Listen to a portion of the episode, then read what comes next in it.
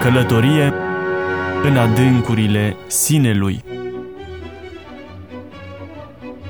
Rubrică realizată de Părintele Arhimandrit Teofil Tia.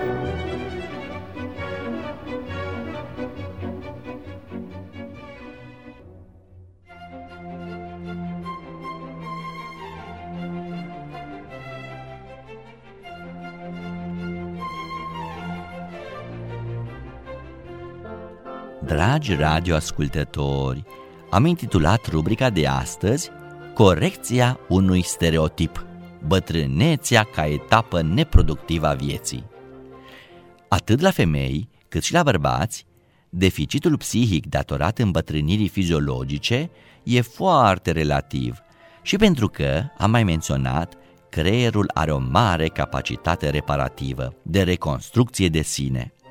Deci, e necesară corectarea multor stereotipuri privitoare la bătrânețe, stereotipuri care o fac să pară o perioadă de viață predominant negativă, dar ea nu este nici de cum sinonimă cu infirmitatea mentală. Deficitul cauzat de trecerea anilor e de fapt minim sau chiar inexistent, sau dificil de demonstrat cu mijloacele științifice actuale. Conform constatărilor medicului Giacomo d'Aquino, există studii îndelungate la Universitatea din Stanford care contestă ipoteza unui declin al funcțiilor intelectuale de-a lungul dezvoltării umane. Cercetări realizate pe aceiași subiecti, examinați la adolescență și apoi la 40, la 50, la 60 de ani, nu au înregistrat niciun declin intelectual – bogăția vocabularului, abilitatea calculului aritmetic, raționamentul inductiv, orientarea spațială, nu s-au diferențiat radical față de anii când aceștia aveau vârsta de 20 de ani. Nu e deci adevărat că îmbătrânirea presupune o sărăcire psihică progresivă, avându-se în orizont starea demențială. Omul în vârstă poate continua să ducă o viață încântătoare și la vârste înaintate.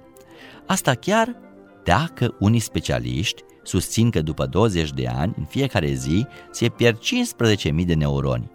Dar, spunem noi, creierul are multe miliarde de rezervă.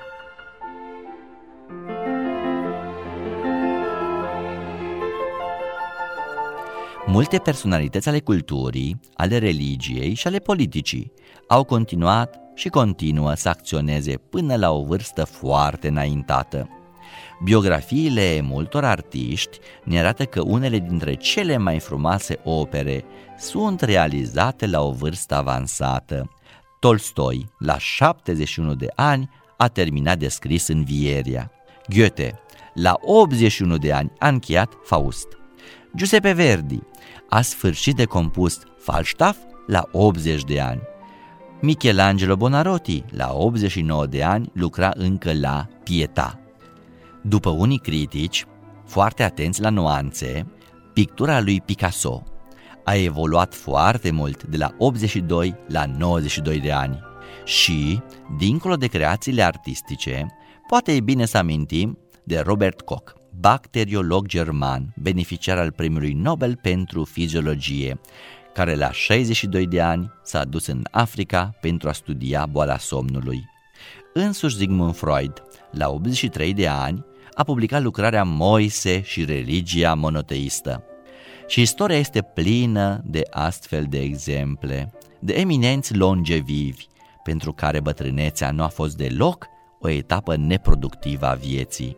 Activități precum cele creative sau politice pot să se mențină la un înalt nivel la vârste foarte avansate, întrucât observăm că există oameni în vârstă în roluri directive în foarte multe instituții.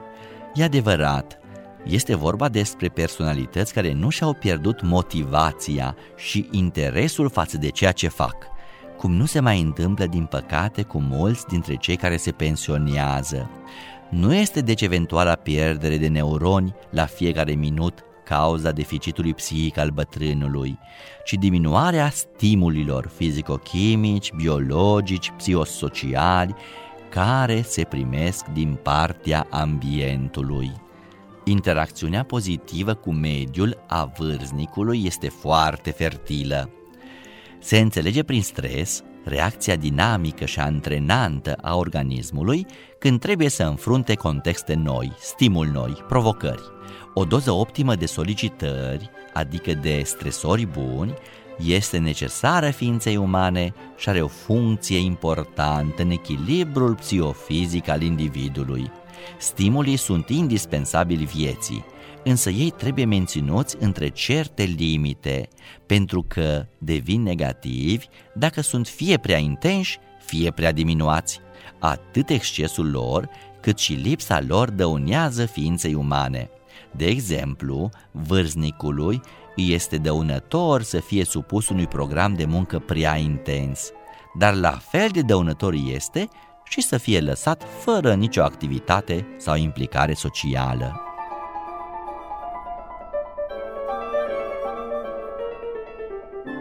În rubrica următoare vom încerca să analizăm un fenomen inexistent în alte epoci, dar obligatoriu în epoca noastră, eveniment asociat vârstei a treia, care presupune zdruncinări sociale, pierderi relaționale, adaptări psihice, noi accente și chiar un nou stil de viață, pensionarea.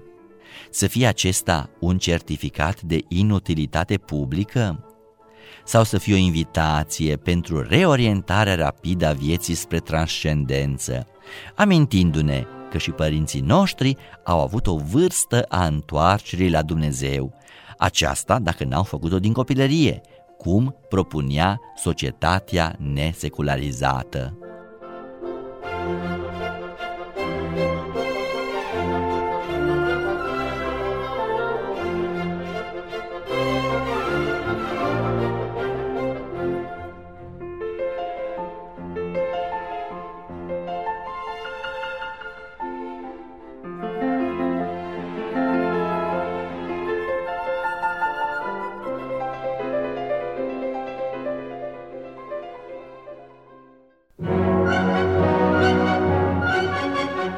Călătorie în adâncurile sinelui.